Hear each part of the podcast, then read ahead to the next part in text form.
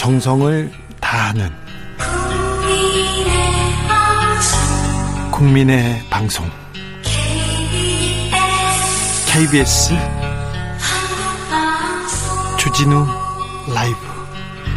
그냥 그렇다고요. 주진우 라이브 2부 시작했습니다. 지역에 따라 2부부터 함께 하시는 분들 계시죠? 어서 오십시오. 잘 오셨습니다. 1부가 궁금할 텐데 1부 뜨거웠는데 김용남 의원 엄청 뜨거웠는데 자 1부가 듣고 싶은 분들 유튜브에서 주진우 라이브 검색해서 7시부터 들으시면 됩니다. 정보센터 라디오 정보센터 먼저 다녀오겠습니다. 정한나 씨. 정치적 원의 시점 이어가겠습니다. 김용남 의원님께서는 그러면 음. 7천억 원의 수익을 몰아준 건 성남시다. 성남시가 화천대유에 준 특혜다. 이렇게 주장하시는데, 아, 근데 왜 몰아줄 거면 그냥 성남시가 다 먹으면 되지. 민관 합동으로 굳이 이렇게.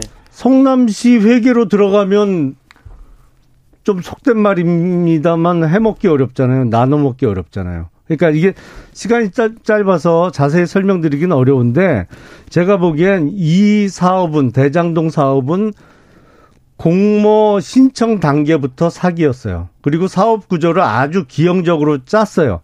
제가 보기엔 화천 대유축으로 들어간 7천억 원은 범죄 수익으로 보입니다. 이거 몰수해야 돼요. 물론 그 과정에서 7천억 중에 50억을 네. 지금 받은 거로 확, 확인된 곽상도 의원의, 의원의 아들. 네.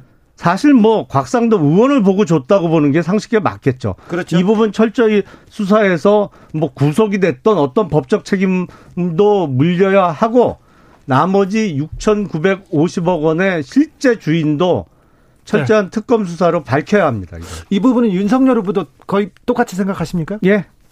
자, 최민희 의원. 예, 그래서 거기 그쪽이 어려운 겁니다. 왜냐하면 팩트를 보고 그 나온 팩트만큼 얘기하는 게 맞거든요. 지금까지 나온 팩트는 돈으로 나온 건 곽상도 의원 50억. 그다음에 좀 아까 확인된 건 박영수 특검. 박영수 특검은 국민의힘이 추천했고 당시 국민의 당이 국민의 당입니다. 예, 국민의 당이 어, 하자고 해서 하게 된 사람이죠.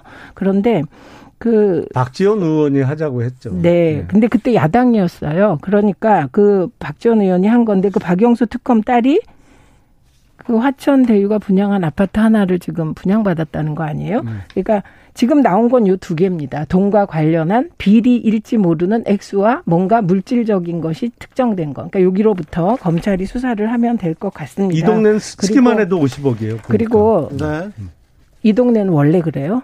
아니 그, 그 동네가 그런 거죠. 그러니까 네. 화천대유 그쪽 동네 거기만 그래요. 다른 시행사는 안 그러고. 그래서 지금 저는 이재명 후보가 적절하게 공약을 잘 제시했다고 생각합니다. 그래서 개발 이익 국민 환수제를 여야를 넘어서 이게 공약화해서 어, 이게 대한민국 이제 부동산과 관련하여 지나친 소득을 네. 특정인에게 몰아주는 거는 끝냈으면 그, 그렇죠. 합니다. 여기서 네. 하나씩 배워야 되죠. 네, 화천대유에 네, 7천억 몰아주고 뭐 이제 와서 그런 소리를 해요. 아니 누가 몰아줬어요? 아니 새누리당 성남 쪽은 도시개발공사 측에서 몰아줬죠. 그 전에 신영수 전 의원과 새누리당 쪽은 100%다 몰아주려고 한 거잖아요. 그나마 현실적인 조건 속에서 5,503억을 시민께 환수한 이재명 전 시장 정말 칭찬합니다. 그것도 사실관계가 틀린데요. 그것 좀 시간이 걸리는데 사실은 이 대장동 사업하고 제1공단 사업은 결합 사업으로 묶여 있었어요. 근데 그걸 이재명 시장이 끊어내면서 아 이거 복잡해지죠. 복잡해지죠. 그 기부 체납이라고 우기려고 하는데 넘어가죠. 아닙니다. 자, 1431님께서 MB가 민간에 넘기라고 했 다면서요. 왜 자꾸 이재명을 끌고 들어가는 건가요? 얘기하고요. 김세윤님 원래 100% 먹는 거 이재명이 성남시장 돼가지고 문제 생긴 거 아닌가요? 물어봅니다. 정충용님께서는 성남 시민인데 제가 먹었나요? 제가 잘못했네. 제가 잘못했어. 그런 사람도 있습니다. 오, 엄기옥님께서 저는 이재명이 잘못이 있다면 아쉽게도 저런 비리 업체를 선정하게 된 선정 과정에 잘못이 있다. 이거 하나로 보이네요. 나머지는 그냥 법조 게이트 얘기합니다. 너무 많은 법조인들이 막 나옵니다. 친한 형이었다, 멘토였다 이렇게 얘기하는데 그렇게 많은 사람들한테 돈을 이렇게 퍼주는 그런 회사가 어디 있습니까? 그리고 그분들이 과연 친해서 그렇게 돈을 받았을까요? 이 부분은 좀 밝혀져야 됩니다. 아, 그리고 음, 우리 국민의힘 토론회도 좀 하죠. 아, 토론회로 가볼까요? 네, 네. 그리고 그건 작게 하자고요. 목소리 작게. 네. 자, 각송, 곽상도 의원이 연루된 부분은 아직 그 밝혀지지 않았습니다. 이 부분은 국민의힘에서 좀 소상히 밝혀가지고 어떤 후보들이 이건 잘 밝혀가지고 이건 우리가 어떻게 잘못했다. 그리고 이거는 따끔하게 공정과 상식을 위해서 정리하고 넘어가겠다 이렇게 얘기해야지 탈당으로 끝날 문제는 아닌 것 아, 같습니다. 그럼요. 네. 수사로 그렇죠. 수사로 밝혀야죠. 네, 돈을 돈이 50억이나 지나갔습니다. 자, TV 토론회 3차 TV 토론회가 있었습니다. 박근혜 전 대통령 사면론 얘기도 나왔고 다른 것도 나왔는데 홍준표 후보가 뭐 질문을 네, 던졌네요. 네, 네.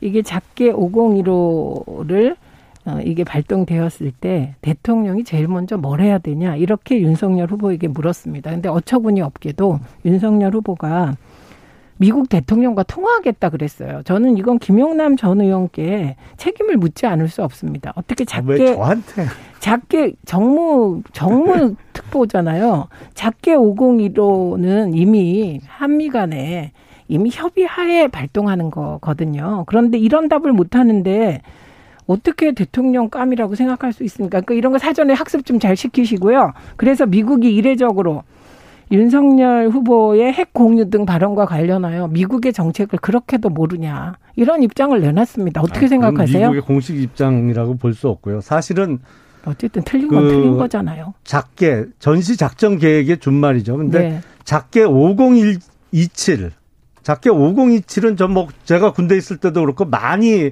그 얘기가 되어 왔어요. 근데 5015는 사실은 최근 일이죠. 자, 5027에 비해서는 그렇죠. 당연하죠. 5027은 그렇죠. 옛날부터 뭐 네, 5027에 의한 아, 전시 계획 같은 거는 많이 논의가 돼 왔습니다만 5015는 비교적 최신 거고 사실은 그 작게 내용을 다 알긴 어려워요. 어머 그걸 모르면 어떻게 해요 대통령이? 그게 사실 1급 비밀로 분류되어 있어요. 아닙니다, 의원님. 1급 네이버 비, 잠깐만 1급 비밀로 알, 알려진 거를 홍준표, 홍준표 후보는 알고 윤석열 후보는 몰랐네요. 그러면 홍준표 후보가 의원님 아무리. 궁해도 그렇지. 아니. 그게 몇 날 몇이 어떻게 발효된다. 그러면 그게 1급 비밀이고 작게 501호 관련 보도가 얼마나 많았는데 그럼 1급 비밀을 다 보도한 겁니까? 작, 작전 계획의 구체적인 내용은 1급 비밀이에요. 아니 당연하죠. 근데 그래요. 작게 지금도 501호 잠깐만요. 작게 501호의 개념이라든가 이런 게 1급 비밀 아닙니다. 그런 이거는 언론에 다 보도되어 있어요. 한번 찾아보세요. 이건 이, 이 문제는 윤석열 할 후- 말이 없으신 거예요. 윤석열 후보 윤석열 후보는 다 아는데 1급 비밀이어서 그냥 말 안 한 걸로 그럼 홍준표, 걸로. 홍준표 후보는 네. 1급 비밀을 그 폭로했기 때문에 빨리 고발하십시오. 잘못한 거예요. 그러니까 홍준표 후보가. 홍준표 후보가 잘못한 것으로 네. 정리하자고요. 네.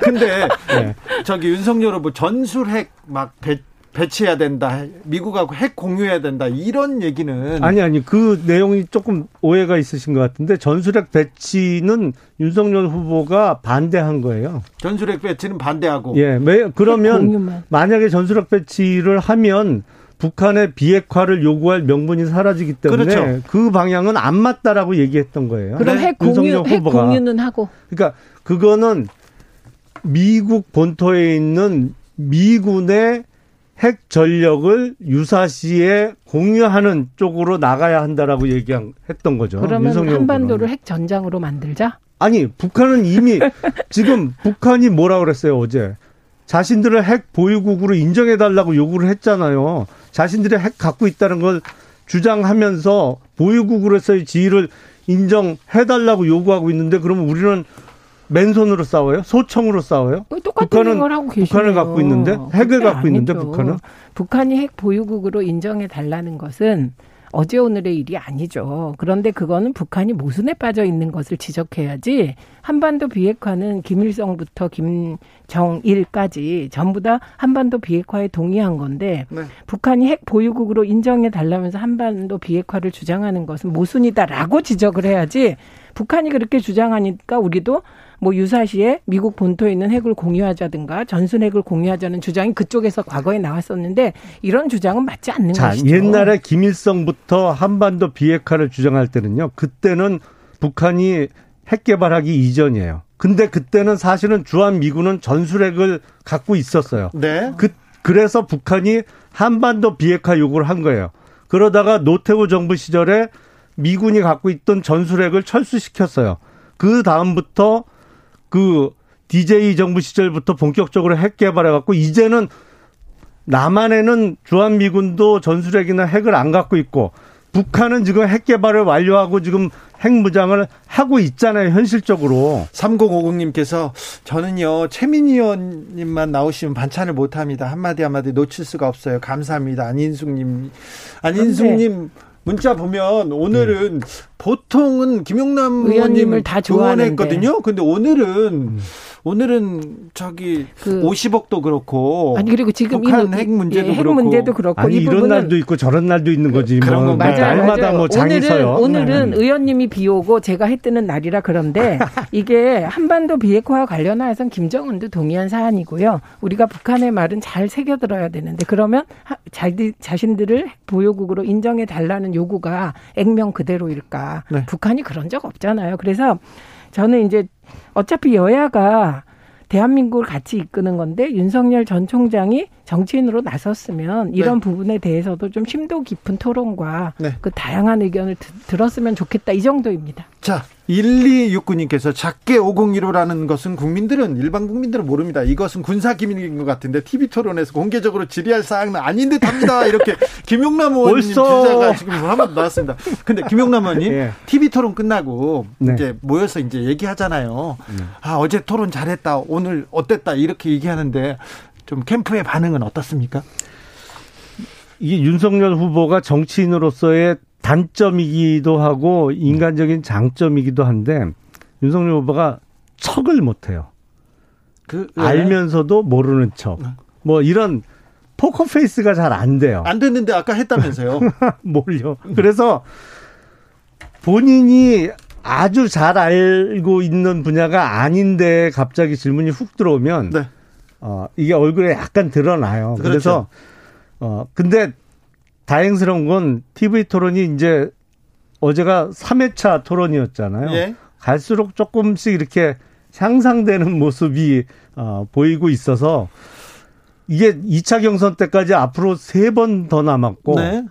본 경선 때 10번 한대요. 네. 그러니까 하루 건너 하루씩 TV 토론이에요. 무슨 TV 토론 하다가 다른 선거 운동은 거의 그, 못할 지경인데 네. 나날이 이렇게 좋아지긴. 일신 우일신 하는 모습이 어, 네. 보여질 거로 기대합니다. 2335님께서 말만 하면 해설이 필요한 후보입니다. 이렇게 얘기하고요. 장봉규님 청약 통장 모르는데 부동산 정책 발표하고 작게도 모르는데 안보 타령하고 이렇게 얘기합니다. 근데요, 저도 발언을. 네. 네. 네. 근데 의원님이 그 토론 보시면 내가 하는 게 낫겠다 그러실 것 같아. 근데 어쨌든 이번에 수준을 기준을 너무 높게 설정하시는 거 아니에요? 어. 그렇죠. 이번에 네, 그 말이 또 이번에 청약 통장 건 하고요. 네. 그다음에 작게 501호 건 다음에 어떤 그 라임이 나왔냐면 본인은 무지하고 아내는 유지하고 있다. 이런 게 나올 정도예요. 무지, 그래서 유지? 예, 무지 유지 라임을 그렇게 만들었는데 저는 그 아까도 척을 잘 못하신다 그랬는데 그것도 case by case이신 것 같아요. 어떤 거는 모르는 척 잘 하셨거든요. 그래서 이게 방송 토론이 저도 민주당의 방송 토론이 너무 많아서 토론 못하다 죽은 귀신이 정치권에 붙은 것 같아요. 제가 네. 그랬거든요. 근데 앞으로 일신 우일신 하길 기대하나 정말 험난한 게 기다리고 있을 아니요, 겁니다. 앞으로 지켜보자고요. 신용호님께서 작게 502로 지금 네이버 검색하니까 바로 나와요. 1급 비밀이라는데 김종현님께서 김용남 의원님 진심 응원의 말씀 올립니다. 응원하는 분이에요. 이제 좀 화천대유에서 화자도 언급하지 마세요. 이제 국민은 화천대유 하면 곽연 아들 50억 특혜와 이재명의 성공 사례로 떠올립니다. 그럼 의도와 달리 국힘한테 불리합니다. 이 얘기는 좀 얘기하고 싶지는 않죠, 의원님도. 아니 여기서 끝날 수 있는 사안이 아니에요. 이 그래요? 사안은. 예. 네, 더 밝혀야 됩니까? 아 그럼요. 자, 짧게 짧게 민주당 호남 경선 어, 결과가 나왔습니다. 이거 어떻게 보십니까, 김용남 의원님? 그게 전남 광주에서 이낙연 후보가 신승을 했잖아요. 네. 그래서 아 이게 확실히 대장동 의혹이 좀 영향을 끼치나? 아니면 또 워낙 지역적으로 이낙연 후보가 강점을 가질 수밖에 없는 지역이기 때문에 네. 그래서 전북 결과에 관심을 많이 가질 수밖에 없었는데 어 격차가 너무 벌어졌어요. 네. 그래서 아 그러면 그냥 결선이 없겠구나 뭐 이렇게 많은 생각합니다. 분들이 예상을 하고 있습니다. 최민희 의원님. 저는 이낙연 후보가 광주 전남에서 적어도 55% 이상 받으셔야 되는 거예요. 판세를 조금 어떻게든 음. 어, 소위 그 이게 결선 안 가게 하려면. 근데 그걸 못했기 때문에 결선에 갈 가능성은 좀 낮아졌다고 보고 이거는 뭐 때문에 그러냐? 국민의힘과 조선일보가 짜놓은 프레임에 이낙연 후보가 같이 들어가서 민주당 후보를 공격하는 이 네가티브 프레임 때문에 호남 투표율이 낮았습니다. 그리고 거기서 사실 55% 이상 광주 전남은 얻을 수 있었는데 5%를 놓쳤다 이렇게 생각합니다. 3574님께서 윤석열 모른다고 고백하는 모양새가 참으로 진솔하게 보인다. 이렇게 윤석열 후보의 반응에 대해서 그리고 그 윤석열 후보의 TV 토론을 긍정적으로 보는 분들 많습니다. 아주 많고요. 견고합니다. 9646님 김용남 의원으로 대통령 후보를 바꿉시다. 이런 얘기가 합니다. 그게 좋겠습니다. 네. 김용남 후보의 옛날 같으면 대역죄죠. 네. 그런데 지금은 김용남 후보의 지지도는 쑥쑥 올라간다. 이 얘기를 끝으로 오늘 정치적 원의 시점 여기서 마무리하겠습니다. 최민희, 김용남, 김용남, 최민희 두 분 감사합니다. 고맙습니다. 네, 감사합니다. 정치 피로, 사건 사고로 인한 피로, 고달픈 일상에서 오는 피로. 오늘 시사하셨습니까? 경험해 보세요. 들은 날과 안 들은 날의 차이. 여러분의 피로를 날려줄 저녁 한 끼 시사. 추진우 라이브.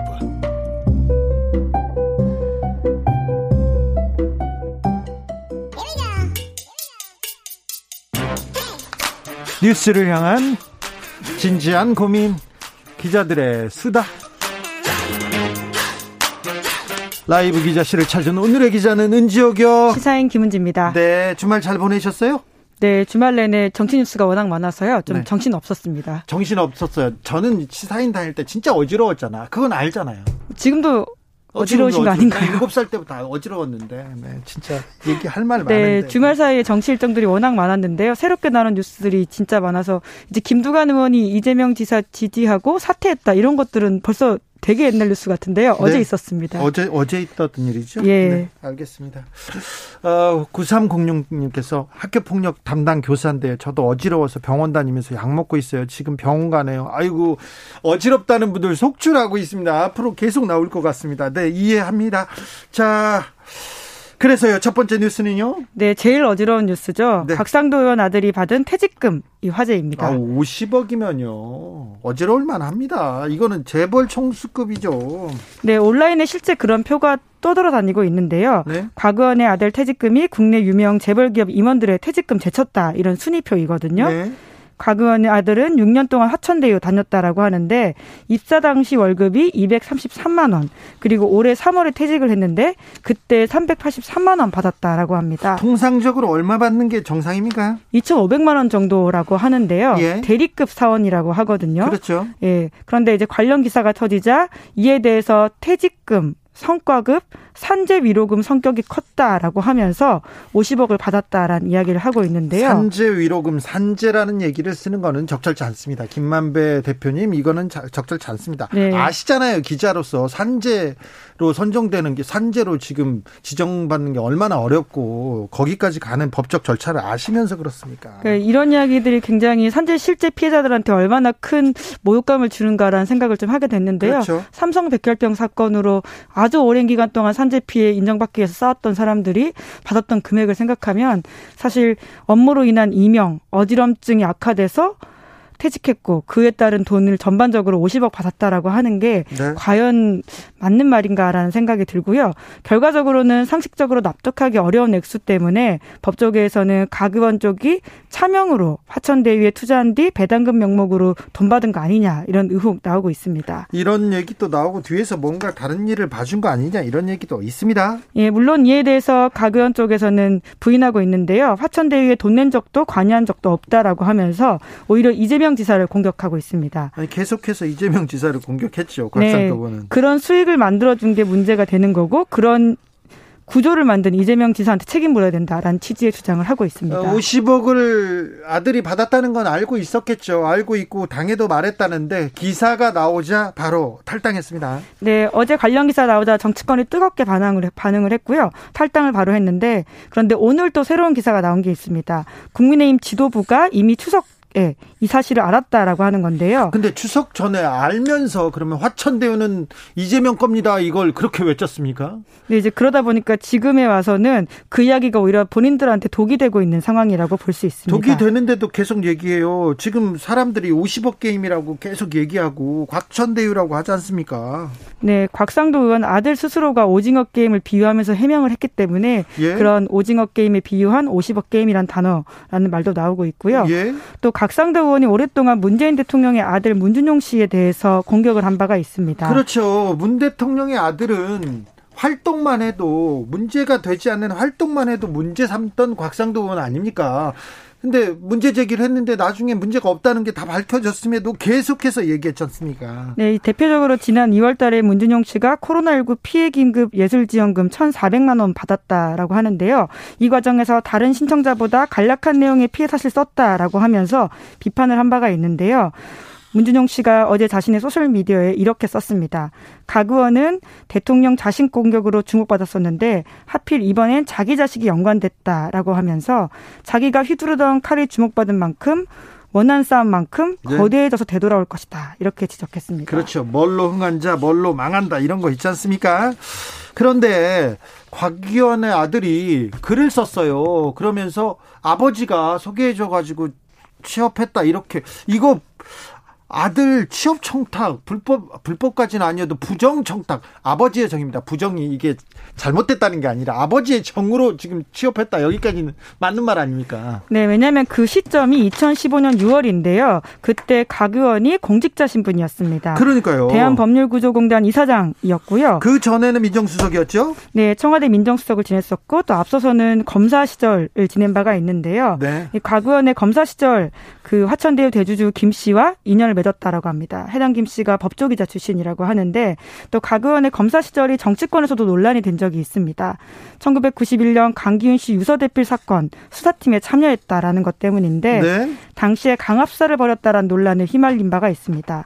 이 사건은 검찰과거사위원회가 수사 과정에서 인권 침해 있었다라는 사실을 확인하면서 검찰에다 사과를 권고하기도 했었는데요.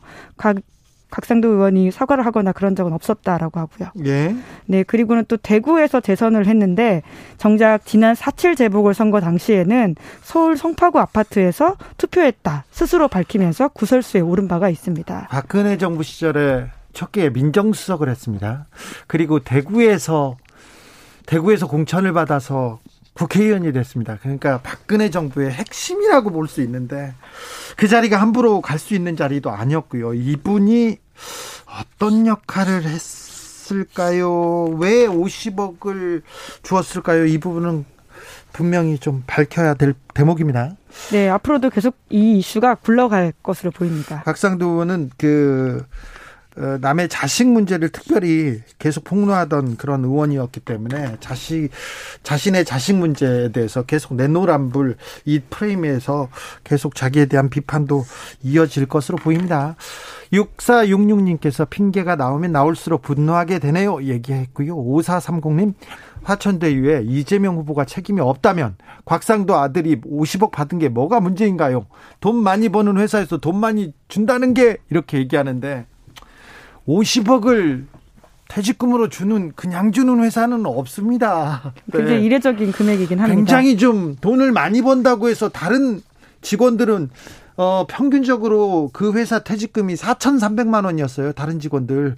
그런데 50억을 받았으면 좀 많이 이상한 겁니다. 이거는. 네. 보통 일반인이 열심히 일해서 받을 수 있는 돈은 돈의 금액이라고 하시기는 어렵죠. 예. 다음 뉴스로 가볼까요? 네. 지난 9월 24일에서 25일 세계 각 나라에서 글로벌 기후 파업이 진행됐습니다. 한국에서도 진행됐습니다. 네, 그레타 툰베리라고 스웨덴의 기후 활동가로 유명하죠. 네. 이런 툰베리의 행동이 계기가 되어서 시작되었는데요. 툰베리가 2018년 여름 학교 대신 스웨덴 국회 앞에 앉아서 소위 결석 시위를 벌였습니다. 학교 가지 말고 우리는 기후 위기에 대해서 더 경각심을 가져야 된다. 그러면서 파업을 열었었어요. 네, 그러니까 미래가 사라질지도 모르는데 학교 가는 게 무슨 의미냐라는 이야기를 한 건데요. 네. 그러한 울림이 전 세계 청소년한테 가닿으면서 다른 청소년들도 이에 호응했습니다. 그래서 학교 안 가고 막 결석 시위했어요? 굉장히 진지한 이야기고요. 네. 네. 그냥 학교 그냥 안 갔다라기보다는 본인들이 현재 할 수 있는 일들을 그만두고 무언가를 했다 이렇게 이해하시면 될 것 같습니다. 기후를 위해서, 자연을 위해서 그리고 우리의 미래를 위해서 청소년들은 지금 활동하겠다고 나선 거죠? 네, 한국에서도 청소년 기후 행동의 랜선 시위를 열었고요. 이들은 현재 정부 주도의 논의 구조에 대해서 굉장히 비판을 하고 있습니다. 네. 지난 8월 말에 청소년 기후 행동은 대통령 소속 2050 탄소 중립 위원회 위원직에서 사퇴도 했었고요. 그런데 기후 변화 어, 지구의 위기 때문에 파업을 한다는 것 좀 낯선 얘기다 이렇게 받아들이는 분들 많습니다. 네, 왜냐하면 이 파업이라고 하는 게 전통적 의미에서 노동 운동에서 시발된 게 아닙니까? 네. 그러다 보니까 생계와 연관되어 있는 이슈다라고 이해되는 바가 있는데요. 그러니까 그만큼 미래 세대는 이 이슈에 대해서 진지하고 단순히 운동의 이상의 삶의 본질과 맞닿아 있다 이렇게 여긴다고 보면 될 것 같은데요. 네. 실제로 세계의 변화가 느리기도 합니다. 지난 17일 유엔은 현 상황이라면 향후 10년간 지구의 평균 온도가 산업화 이전보다 2.7도 올라갈 거다 이렇게 경고하고 있는데요. 네. 이 온도가 굉장히 큰 온도거든요. 네. 그렇기 때문에 지금과 같은 탄소 감축 목표로서는 안 된다 이렇게 보고 있는 거죠. 조혜숙님께서 대선 후보님들께 부탁드립니다. 기후 위기 관련 공약도 좀 부탁드려요 얘기하는데. 계속해서 기후 위기 우리 미래의 문제고 청년을 청년을 위해서 지금 움직여야 된다 얘기는 하는데 좀 공약이 나오지 않습니다. 기후 위기가 범죄를 부추긴다는 그런 어, 연구 결과도 나왔어요. 네, 우리가 왜 더우면 화가 나고 화가 나면 더 극단적인 행동을 할 수 있다 이렇게 생각하기 쉽잖아요. 예. 실제로 그런 것들 증명해낸 논문인데요. 라광년 한국형사정책연구원 부연구위원회 논문이라고 합니다. 네. 한겨레가 이 논문을 소개했는데 그러니까 더위가 신체 흥분과 불편함을 불러서 공격성을 증가시킨다라고 하는데 더워서 더 좀 짜증 나고 그래서 폭력성이 폭력 범죄가 늘었다는 겁니까? 네, 실제로 여름철 1도의 기온 상승이 인구 10만 명당 32건의 폭력 범죄를 증가시켰다. 이런 연구도 있다고 합니다. 네. 7305님 기후 문제를 공약해야 2030 표 얻는다. 옳소. 저도 그렇게 생각합니다. 아, 좀 기후에 대한 좀 공격적인 공약이 좀 나왔으면 좋겠습니다. 자, 마지막으로 만나볼 뉴스는요? 네, 메르켈이 정치 무대 일선에서 퇴장합니다. 아, 네. 16년 동안 독일 총리 자리를 지켰었는데요. 네, 메르켈이 남긴 기록이 정말 많은데요. 독일의 첫 여성 총리, 동독 출신 동독 첫, 출신입니다. 네, 총리이고요. 예. 물론 태어난 건 서독인데 자란 게 동독입니다. 예. 그리고 전후에 최연소 총리이기도 했습니다. 네. 그리고 무엇보다 스스로 퇴임을 결정해서 물러나는 총리라고 하는데요. 지금 지지율 엄청 높아요. 아직도 사랑받고 있는데 물러납니다. 네, 그 2000년대 후반의 세계 금융 위기, 그리스발 뉴로존 위기, 2010년대에는 시리아 난민 유입 사태, 코로나19 대유행 극복 이런 것들이 있다 보니까요. 지금까지도 임기 굉장히 임기 후반인데도 지지율이 높습니다. 아무튼 독일의 경 경제 뭐 중흥을 이끌었다고 생각 또 들고요. 그다음에 명실상부하게 독일이 EU EU를 대표하는 이끌어가는 국가라고도 보입니다. 리더십 보였어요. 근데 위기도 좀 있었죠. 네, 난민 사태가 대표적인데요. 2015년 예. 시리아 난민들이 대거 유럽으로 넘어왔는데 그 당시에 메르켈 총리가 100만 100만 명에 달하는 난민 수용 결정을 했거든요. 네. 그러면서 이렇게 이야기했습니다. 전쟁으로 어쩔 수 없이 고향을 떠나야 했던 사람들을 우리가 국경에서 거부한다면 독일은 더 이상 나의 조국이 아니다. 이렇게 이야기했습니다. 있습니다. 아, 진짜 멋진 말인데 멋진 말인데 전 세계에서 열광했습니다. 그런데 독일에서는 엄청나게 비판받았어요. 네, 여론이 좋지 않았던 지점들이 있었고요. 왜냐하면 경제적인 부담이 될 수도 있다라는 현실 때문이었는데 네. 실제적으로 그 당시에 이런 것들을 부추긴 일종의 혐오를 부추긴 극우 정당이 약진하는 흐름이 있었거든요. 그래도 메르켈은 흔들리지 않았고요. 자기가 정치를 왜 하겠냐 이런 사람들을 위해서 한다면서 어, 계속 뚝심을 보였습니다. 네, 게다가 실력도 보였거든요. 네. 네, 선거에서 결과적으로 이겼습니다. 이 부분 평가받았다고 생각합니다. 그러면 다음 총리는 어떻게 되죠?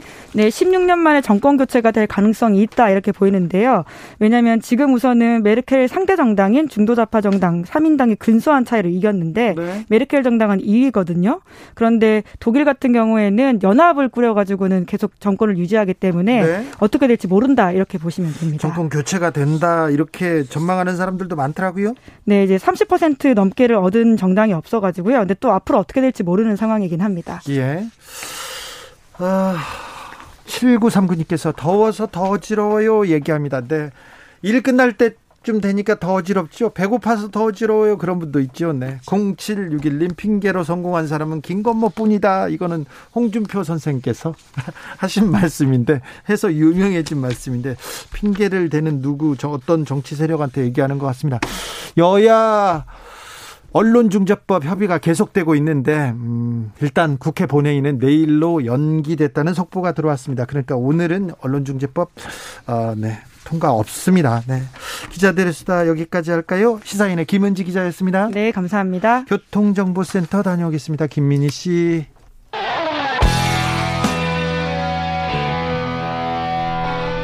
스치기만 해도 똑똑해진다.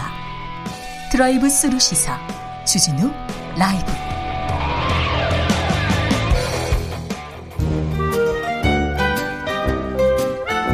민생이 먼저다.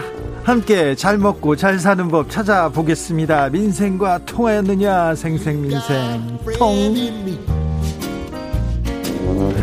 앉으나 서나 민생생각 안진걸 민생경제연구소장 어서 오세요. 네, 안녕하십니까. 오늘은 어디서 그렇게 또 바쁘게 오셨어요? 땀이 났습니다. 오늘은 이제 네. 택배 노조, 네. 택배 노조 분들이 네. 어, 자기들이 이제 그 일부 조합원들이 잘못해가지고 네. 대리점주가 한번 극단적인 선택한 거에 대해서 사과하고 일부 다- 노조원들 잘못했습니다. 예, 잘못했습니다. 크게 잘못했습니다. 예, 그거 다시는 그러지 않아야 된다. 네. 다짐도 하고 그 제가 택배 노조 현장에 택배 노조원들에게 보낸 편지를 입수했는데요. 네. 실제 보니까 거기에 강도 높게 우리가 좋은 세상을 만들고 노동이 존중받고 인간이 존중받는 세상 만들자고 하면서 갑질로 보이는 거나 완장을 찬 행태로 보이면 안 된다. 네. 절대 그래서는 안 된다고 강도 높게 반성하고 네. 어, 이렇게 주문하시더라고요. 근데 택배 업계도 그렇고요. 네. 건설 업계에서도 그렇고. 아, 그럼요, 그럼요. 노조가 갑질한다 그런 산 얘기 너무 많이 들립니다. 그, 그건 안그 됩니다. 국민들 여론이 굉장히 그 부분에 대해서 안 좋습니다. 네. 그래서 노동 존중 이제 우리나라에서 그동안 노동조합이 사실 기본권 행사하지 못했잖아요. 그래서 네. 이 시민사회가 또 민생 시민단체들이 항상 노동조합 편을 들어주고 그랬는데 네. 그래도 만약에 뭐가 억울하고 답답해서 문제적인 과정에서 네. 그게 어 정당하지 못한 방식이나 새로운 갑질처럼 비춰지면 그건 국민들의 지지를 못 받습니다. 그래서 네. 그 부분은 저희도 지적을 했는데 문제는 최근에 오늘 제가 이제 그 기자회견 갔다 왔는데 이렇게 막 조선일보 규탄한다, 사죄한다 이제 이렇게 현수막이나 피켓을 갖고 계세요, 다들. 왜 택배 노조에서 조선일보가 예. 나옵니까? 그러니까 근데 하지도 않은 잘못을 했다고 갑자기 택배 노조 죽이기 나서는 건데 예를 들면 삥을 뜯었다는 거예요. 분들이 상납을 받았다는 거예요. 대리점주들한테. 삥은 안 됩니다. 아, 그러니까 이제 그런 그런 표현을 직접 썼다는 그런 짓을 조선일보에서 했다는 썼죠. 거예요. 예, 예. 조선일보에서 그 단어를 그런. 지, 그런 짓을 했다고 쓴 건데 사실이 아닌 겁니다. 네. 그다음에 뭐 택배 노조 위원장이 이장 취업한 사람이다. 그것도 사실이 아닌 거니까 이제 택배 노조가 국민들로부터 지지받고 그동안 이제 과로사 근절이라든지 택배 기사람들 초기에선 잘해왔잖아요. 네. 그래서 일종의 특수고용 노동자들이나 플랫폼 노동자들 또는 그 이렇게 간접 고용 상태로 있는 분들 있잖아요. 갑이 있고 을이 있고 병이 있는 네. 그분들이 희망으로 떠오니까 택배 노조가 눈에 가셨나 봐요. 갑자기 최근에 언론 보도가 네, 네. 조선일보에서 특별히 예, 택배 기사님들이 과로사 당하고 처우가 불안할 때는 거의 보도가 안 했던 조선 동아일보가 최근에 갑자기 전체 보도의 54%를 차지합니다. 네. 그러면서 하지도 않은 잘못까지 했다고 공격하는 행태는 맞지 네. 않다. 가짜 뉴스로 택배 노조를 공격하는 거 그건 아- 예. 잘못했습니다. 노조가 잘못한 걸 가지고 지적해야지. 맞습니다. 가짜 그러니까 뉴스로 하면 안 되죠. 저도 오늘 가서 제가 직접 발언했는데 그렇게 이야기했습니다. 기자님들 엄청 많이 오셨더라고요. 네. 우리 택배 노조가 택배 기사님들 혹시 잘못한 거 있으면 준엄하게 꾸짖어 주라. 네. 반성하고 개선한 계기로 삼을 것이고 우리도 옆에서 그렇게 채찍질 할 거다. 네. 그런데 하지도 않은 잘못으로 생사람 잡으면 이건 그래서 언론사 가짜 뉴스에 대한 국민들의 분노가 큰 거다. 징벌적 손해배상 하자는 이야기까지 나오는 거다. 네. 그건 우리 언론인들이 근절해 달라. 저도 그런 호소를 하고 왔습니다. 알겠습니다. 네. 아, 택배 노조 아무튼 좀 반성해야 되고요. 그리고 조선일보도 반성해야 됩니다. 맞습니다. 조선일보. 예, 네. 예. 자, 오늘은 어떤 얘기? 예, 또 다시 민생 이후로 돌아가서 핵심. 자, 국민 지원금이 예. 21일 만에 94% 10조 1,671억 원이 지급되었습니다. 착착착 잘 예. 줍니다. 예, 근데 근데 여기서 다시 한번 정 행안부가 집계한 4,326만 명 중에 94%거든요. 네. 근데 저희는 항상 이거에 문제를 삼습니다. 4,326만 명 전체 국민 대비 83%밖에 되지는 않습니다. 예. 이건 문제입니다. 분명히 정부와 국회가 여야가 88% 정도라고 했잖아요. 네. 저는 이 부분은 이 신청을 광범위하게 받아들여서 민주당이 약속한 것처럼 90% 국민들까지는 받게 해야 된다. 그래서 제가 요즘 제 민생경제연구소가 뭘 주로 하냐면요.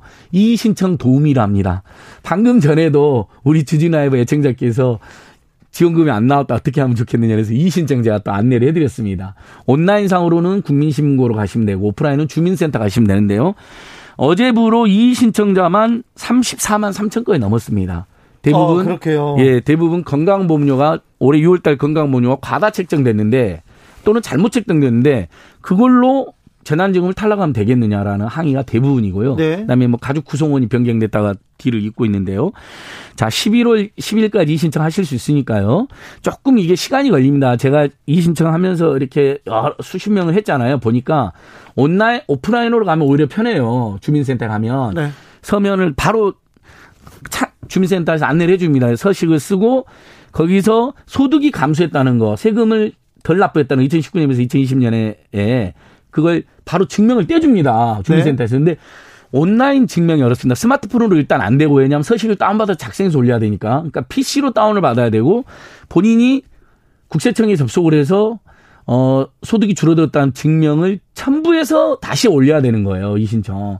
근데 그렇게 까다로운데도 34만 명 가까이 했다는 건 그만큼 억울한 탈락자가 매우 많다. 그리고 지금 바빠서 까다로워서 절차가 복잡해서 이 신청 안 하신 분들까지 하면 실제로는 11월 12일쯤에 되면 50만 명이 넘어갈 겁니다. 네. 이 부분 당국이 심각하게 생각이 되는데 저희가 그래서 생각하는 대안이 지방 정부가 100% 지원해 주면 이 신청 심의할 것도 없잖아요. 네. 그래서 지금 이게 굉장히 확산되고 있습니다. 경기도, 충남. 자, 경기도하고 경기도까지만 추석제로 확정됐다 제가 말씀드렸잖아요. 네. 그다음에 일부 기초단체인데 광역 도에서 드디어 오늘 충청남도가 충남도 100% 모두 지급하겠다 발표를 아, 했습니다. 예, 예. 그러니까 광역시도가 아예 나서서 기초단체 협력해서 그러니까 지금 우리 방송 들으신 분 중에 충청남도 분들 중에 탈락하신 분들이나 이신청하신 분들이 이제?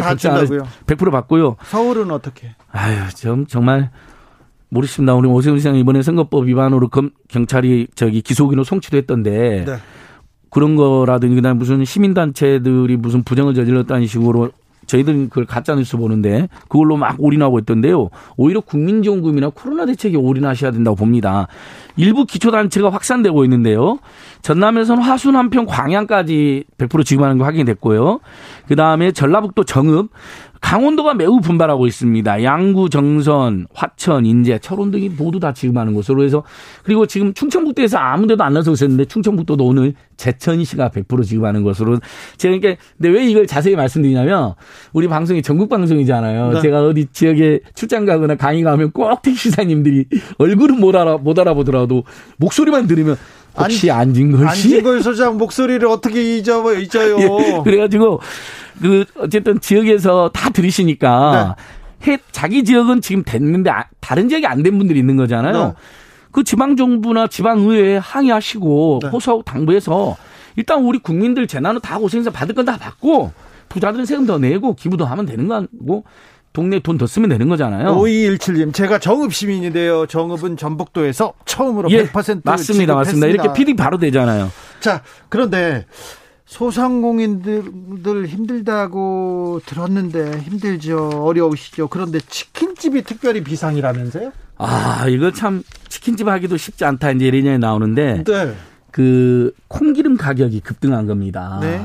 어, 뭐 최소 몇천 원에서 많게는 두 배 가까이 뛰었다. 이렇게 이제 이야기가 나오는데요. 콩기름이요? 예, 원래 한 18리터짜리를 쓰십니다. 그걸 한 60개, 70개 이제 한 마리 이렇게 하루에 이렇게 구우신, 튀기시는데 이게 지금 한 4만 원 안팎까지 튀었다는 겁니다. 아니 근데 예. 두 배가 오르면 어떻게 해요? 그러니까 이게 일단은 미국이나 브라질에서 콩기름이 나오는데 네. 거기가 이제 생산이 불황인데다가 코로나19 때문에 수입이 원활치가 않고 네. 또 최근에 바이오 에너지로 어, 콩을 통한 콩을 통해서 에너지를 만드는 일이 늘어난답니다. 그러니까 네. 수요가 늘어나 버린 거예요. 예. 그래서 어 지금 한 치킨집 이거 이제 정확한 통계는 안 나왔는데 최근에 우리가 피부로 와닿는데 우유가 엄청 비싸졌잖아요. 아니 계란이 비싸졌잖아요. 네. 근데 우유값도 일부 오른다 그러잖아요. 아직 치킨 가격은 저희들한테 바로 인상 통보는 안 하고 한 천 원 정도 지금 통보 뭐 올렸다라고 하는 치킨집들이 일부 나오고 있어요. 프랜차이즈는 아직 올리진 않았는데. 어 이거 또이 네. 치킨값 오르겠는데요? 예, 이 지금 콩기름이 가장 치킨이 중요한 게 지금 프랜차이즈나 치킨집마다 한 60만 원 안팎 정도가 오를 거로 전망이 되고 있습니다. 콩기름 때문에. 아이고. 이렇게 되면 치킨값이 오를 우려가 있다. 그래 그렇기 때문에 더더욱 저는 지금 전국의 중앙정부와 지자체 호소드립니다. 자, 우리가 시장을 보러 갔는데 계란이랑 우유랑 치킨이랑 이런 것들이 지금 만약에 이미 올랐거나 앞으로 오르면 굉장히 타격이 큽니다. 서민 가게에. 네. 특히 계란값은 정말 큰 충격을 주었거든요. 지금까지도. 네. 근데 그것을 돌파할 수 있는 게 뭐겠습니까? 네. 정부나 지자체의 지원입니다. 갑자기 우리 국민들이 최근에 화제가 되는 50억 퇴직금 받을 수가 없잖아요. 네. 그럼 뭐 어디서 돈을 더 벌 수 있죠? 열심히 일하는 것밖에 하나가 없고요. 일. 네. 두 번째는 국민지원금이나 저소득층 지원금이라도 제대로 주라는 겁니다. 그러니까요. 아무래도 이 가게 오른 부분에 대해서 상세가 되죠. 박하영님께서 아이 아빠 가게 재난지원금 덕에 이번 달은 매출이 좀 나와요 이렇게 얘기합니다. 그렇죠? 아 이건 제가 저기 우리 주진 라이브뿐만 아니라 사방팔방 다니잖아요. 방송도 아니고 강의도 아니고 그다음에 동네 제가 항상 견학하잖아요. 이렇게 저는 무조건 상가를 무조건 관통하거든요. 길 오늘 때도 그랬고 손님이. 늘어났어요. 네. 늘어났습니다. 손님이 확실히 늘어났어요. 그러니까 6인 기준으로 완화된 것뿐만 아니라 재난지원금 때문에 손님 확 늘어났어요. 그렇습니까? 네. 윤, 윤, 윤경님께서 계란값은 왜 안 떨어지나요? 이렇게 물어보네요. 맞습니다. 이제 그 조류 인플루엔자 영향도 있고 여러 가지 영향이 있는데 네. 수급의 문제도 있고요. 네. 어쨌든 그런 부분은 바로 해결이 안 되잖아요. 그러니 제- 이럴 때 바로 재난지원금으로 돌파할 수 있도록 어 중앙 모두에게 주는 방고 저소득층 추가로 더 주고 이렇게 하자는 겁니다. 그래서 저희가요. 서민들 제일 어려운데 크게 걱정인데 전세금을 그 먹튀하는 예, 예, 그런 주인들이 있다면서요. 갭 투자를 해가지고 뭐 한 300채 안팎까지 했는데 돌려막기를 한 거잖아요. 전세금 달라 그러면 다른 사람 전세금 받아서 주고 그랬는데 그게 도저히 안 되니까 먹튀를 한 겁니다. 근데 전세금 전세로 들어갔는데 주인이 도망갔어. 그러면 그러면 그 전세금 받아낼 길이 없어요. 못 받았습니까? 예, 받아낼 길이 없어요. 그래서 그럼 지금 민원이 많이? 발생하고 이제 본인들이 살고 있어야 되는데 만약에 예. 은행이 강제 경매를 하면 아, 전세금 못 받게 되니까 문제가 됩니다. 당장 쫓겨나지는 않죠. 시간은 좀 있어요. 네. 근데 이제 다만 그 건물주가 또는 세입자가 전세 보증금 반환 보증에 가입했으면 받을 수는 있는데 그게 가입이 안 돼 있으면 문제가 되는 건데 최근에 임대 사업자들에게 이런 전세 보증금 반환 보험을 의무화하니까 또 그걸로 반발하는 거예요. 왜냐하면 임대 사업자가 이렇게 내 빼는 일이 발생하니까 네. 어쩔 수 없이 그걸 의무화하는 건데 그걸 반발하는데 저는 그건 의무화하는 게 맞다고 보고요. 이번에 그 김상훈 의원이 낸 법안에 앞으로는 전세금을 안 주고 도망가는 사람들 명단을 이제 공개하겠다는 겁니다. 네. 주택도시기금법 개정안을 해가지고요. 예. 그래서 전세금에 대해서는 보증보험에서 다 돌려주고 그런 그런 보증보험 회사들이 건물주를 추적해서 받아내라는 거예요. 그렇죠. 그, 그게 맞는 것 같아요. 네. 근데 추적했는데 돈을 안 내, 버텨. 지금 고액 체납자들 이름 공, 공개되잖아요. 네. 그런 것처럼 전세금 체납자, 일종의 전세금을 안 내고 도망가고 전세금을 가지고 사람들. 장난치고 사기치면 이거 예. 절대 안 됩니다. 그러니까 우리가 어렸을 때부터 그런 이야기 하잖아요. 먹을 네. 것으로 장난치지 말고 네. 전월세 사는 사람들 피눈물 나게 하지 말아라. 국민의힘 김상훈 의원 어, 이런 그 전세금 먹튀 나쁜 임대인 명단을 공개한다고 하는데 국민의힘 김상훈 의원 이 부분은 잘하는 것 같습니다. 예, 박수 쳐줘야 됩니다. 응원합니다. 그러니까 예, 예할 것 없이 민생에 도움되는 법은 다 우리가 응원해주고. 네. 그 이번에 지자체 이렇게 전국적으로 확산되는 것도 보면요. 민주당 지자체만 앞장서는 게 아니에요. 국민의힘 지자체들도 동참하고 있어요. 김민지님께서 전통시장 이번에 재난지원금 덕분에 대박 났어요 얘기합니다. 5109님께서 안 선생 수고 많소 고군분투 해주시오 이렇게 응원하는 사람 예, 많습니다. 10월 달에는 이제 신용카드 네. 어, 사용액 늘리면 그 중에 네. 10%를 캐시백으로 받는 것도 있으니까 네. 어, 그게 이제 한 달에 10만 원씩 20, 총 20만 원 받을 수 있는 거거든요. 네. 그 부분도 잊지 마시고 여건이 되시면 꼭 그 혜택도 받으시라고 만약에 말씀드리겠습니다. 신용카드를 쓰려면 10월 달에 써라. 10월 달에 그렇죠. 10월, 11월 달에. 알겠습니다. 내년에 쓸 것도 좀 앞당겨서 쓰고. 10월, 11월에? 평소에 현금 쓰던 거 신용카드로 쓰고. 네. 그러면 혜택이 10%는 이제 오는 거죠. 알겠습니다. 생생민생 통 오늘도 감사합니다. 안진걸 소장이었습니다. 감사합니다. 오늘도 수고하고 지친 자들이여 여기로 오라. 이곳은 주기자의 시사 맛집 주토피아 주진우 라이브. I messed up tonight. I lost another 느낌 가는 대로 그냥 고른 뉴스 여의도 주필. 홍준표 안보 공격 윤석열 측 군사 기밀 보호법 위반. 한국경제 기사인데요. 저는 김용남 전 의원이 그냥 우스갯소리 한 줄 알았어요 이거 군사 기밀을 공개한 거 아니냐고 그런데 윤석열 후보 측에서 캠프에서 홍준표가 안보에 대해서 군사 기밀 보호법을 위반했다고 들고 나왔습니다. 네, 판단은 여러분께서 농담 아니었답니다. 곽상도 아들 비유 적절치 않아 오징어 게임 팬들 공식 항의 국민일보 기사인데요. 곽상도 의원의 아들이 페이스북에 입장문을 냈습니다. 저는 너무나 치밀하게 설계된 오징어 게임 속 말일 뿐이라고 밝혔는데요. 이 오징어 게임 팬들이 지금 좀 화가 났어요. 아, DC 인사이드 오징어 게임 갤러리라고 이렇게 있는데 갤러리 일동 명의로 공식 성명을 냈습니다. 뭐라고 냈냐면요. 오징어 게임에 참가하는 이들은 대부분 감당할 수 없는 막대한 채무를 지고 삶의 벼랑 끝에 몰린 사람들입니다. 50억이라는 거액의 금액이 그걸 지급받는 현실과 비교해 보면 적절치 않은 비유라고 따끔하게 지적하면서 항의했습니다. 50억 원을 받는 말이 어디 있습니까? 그리고 뭐 중간에 이렇게 그만두면 거기에서는 게임에서 실패하면 죽는다면서요. 그리고 그만두면 나 하기 싫어 그만두면 돈 주고 퇴직할게 그러면 50억 원씩 주지 않지 않습니까? 그래서 오징어 게임하고는 이거는 역집하세요 이렇게 팬들이 화가 났다는 얘기입니다.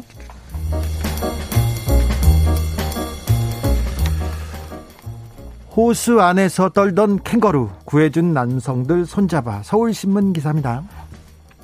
호주 캔버라 중심부에 호수가 있답니다. 큰 호수가 있는데 어떤 달리기를 하는 시민이 있었습니다. 니크로셔라는 사람인데 막 달리고 있는데 어 얕은 물가에 캥거루 한 마리가 오도 가지도 못하고 그냥 가만히 서 있는 거예요. 어 이거 왜 그러지? 그래서 이 조깅을 하던 니크로셔가 이렇게 다가갑니다. 다가가서 갔더니 캥거루가 무서워가지고 물에서 꼼짝도 못 하고 있더래요. 그래서 이 시민께서 캥거루 손을 잡고 이렇게 서서히 서서히 이렇게 캥거루를 무트로 이제 밖으로 꺼냈습니다. 그랬더니 밖으로 꺼내 놓으면 캥거루가 도망가면 껑충껑충 뛰어가면 되잖아요. 그런데 가만히 서 있더래요.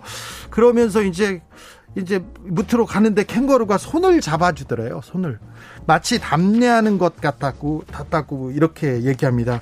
그리고 캥거루가 보통 그 자리에서 떠날 텐데 30분 정도 서서 계속 시민의 손을 잡고 있었다고 합니다. 꽉 잡았다고 합니다. 아, 캥거루가 손을 잡아주었는데 동물도 알아요. 고마운지는 압니다.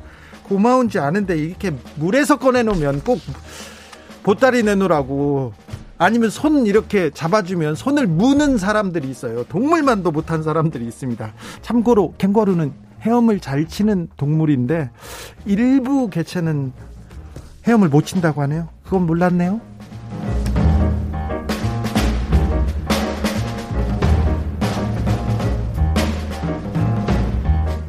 관광 다니며 사진 SNS 업로드 탈레반 대원들 기강회의 골머리 세계일보 기사입니다.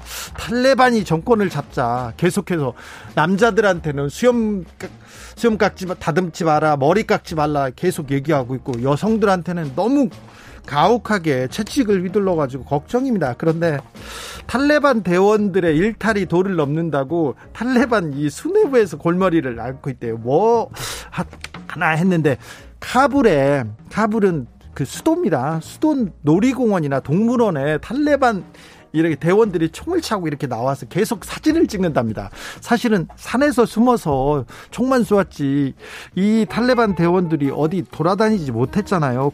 그래서 자꾸 지금 탈레반 대원들이 SNS에다가 이 관광객 모드로 그리고 어디 가서 선글라스 끼고 멋있게 이렇게 해가지고 사진을 찍어서 계속 올리는데 이게 예, 탈레반 대원들 동선도 노출되고 이슬람 율법에 용모나 옷차림도 안 맞고 그래서 지금 탈레반 수뇌부에선 탈레반 대원들 때문에 좀 골치 아프다고 합니다. 월화수목 토토토 직장인의 꿈 실현될까 대선 앞두고 주 4일째 논의 솔솔 아시안 경제 기사입니다. 지난해 1년 노동시간이 우리나라 노동자들의 노동시간이 얼마나 됐을까요? 1908시간입니다. 1908시간. 이 시간은 멕시코, 코스타리카에 이어서 3위에 오를 정도로 우리나라는 열심히 너무 많이 일을 하죠. OECD 평균 노동시간이 1687시간이니까 우리는 OECD 평균에 비해서도 굉장히 너무 성실하게 일을 해서 노동자의 건강권, 휴식권, 이게 굉장히 좀 침해받고 있다는 얘기를 합니다. 그런데 대선 전국에 주 4일째 논의가 시작됐습니다. 심상전 정 의원이 물꼬를 텄는데요. 우리나라에서 주 이렇게 노동시간 얘기를 한 게 2003년이었는데 2003년에 여야가 주 40시간으로 줄이자 이렇게 합의를 했습니다. 그런데 18년 동안 이 얘기는 나오지 않습니다. 어, 유럽연합은 1993년에 이미 30년 전에 35시간 지침을 정했고요. 주 4일 동안 실험하고 있어요. 그래서 우리도 좀 실험해야 된다 이런 얘기를 합니다. 이재명 경기도지사 주 4일 근무 장기적으로 노동시간 줄여야 한다 이렇게 얘기하고 이낙연 후보도 단계적으로 준비해야 된다 이렇게 찬성 맞장구 치고 있습니다. 그런데 국민의힘에서는 아직 응답하지 않았습니다. 주 4일째 듣기만 해도 가슴이 설렌다고요? 직장일 꿈이 있다고요? 그런데 음, 넘어야 될 산이 있어요. 2004년에 주 5일제가 도입됐는데 주 5일제 도입될 때 경제 성 도입되고 나서 경제 성장률이 높아졌어요. 노동 생산성도 높아졌다고 결과가 나왔어요. 그런데 2004년 직전에 어, 언론계에서 뭐라고 기사를 썼냐면 경제 어려워진다, 회사 망한다 그러면서 회장님 편만 언론이 계속 들었어요. 일단 언론이 언론의 벽 어, 일단 언론의 벽을 넘어야 됩니다.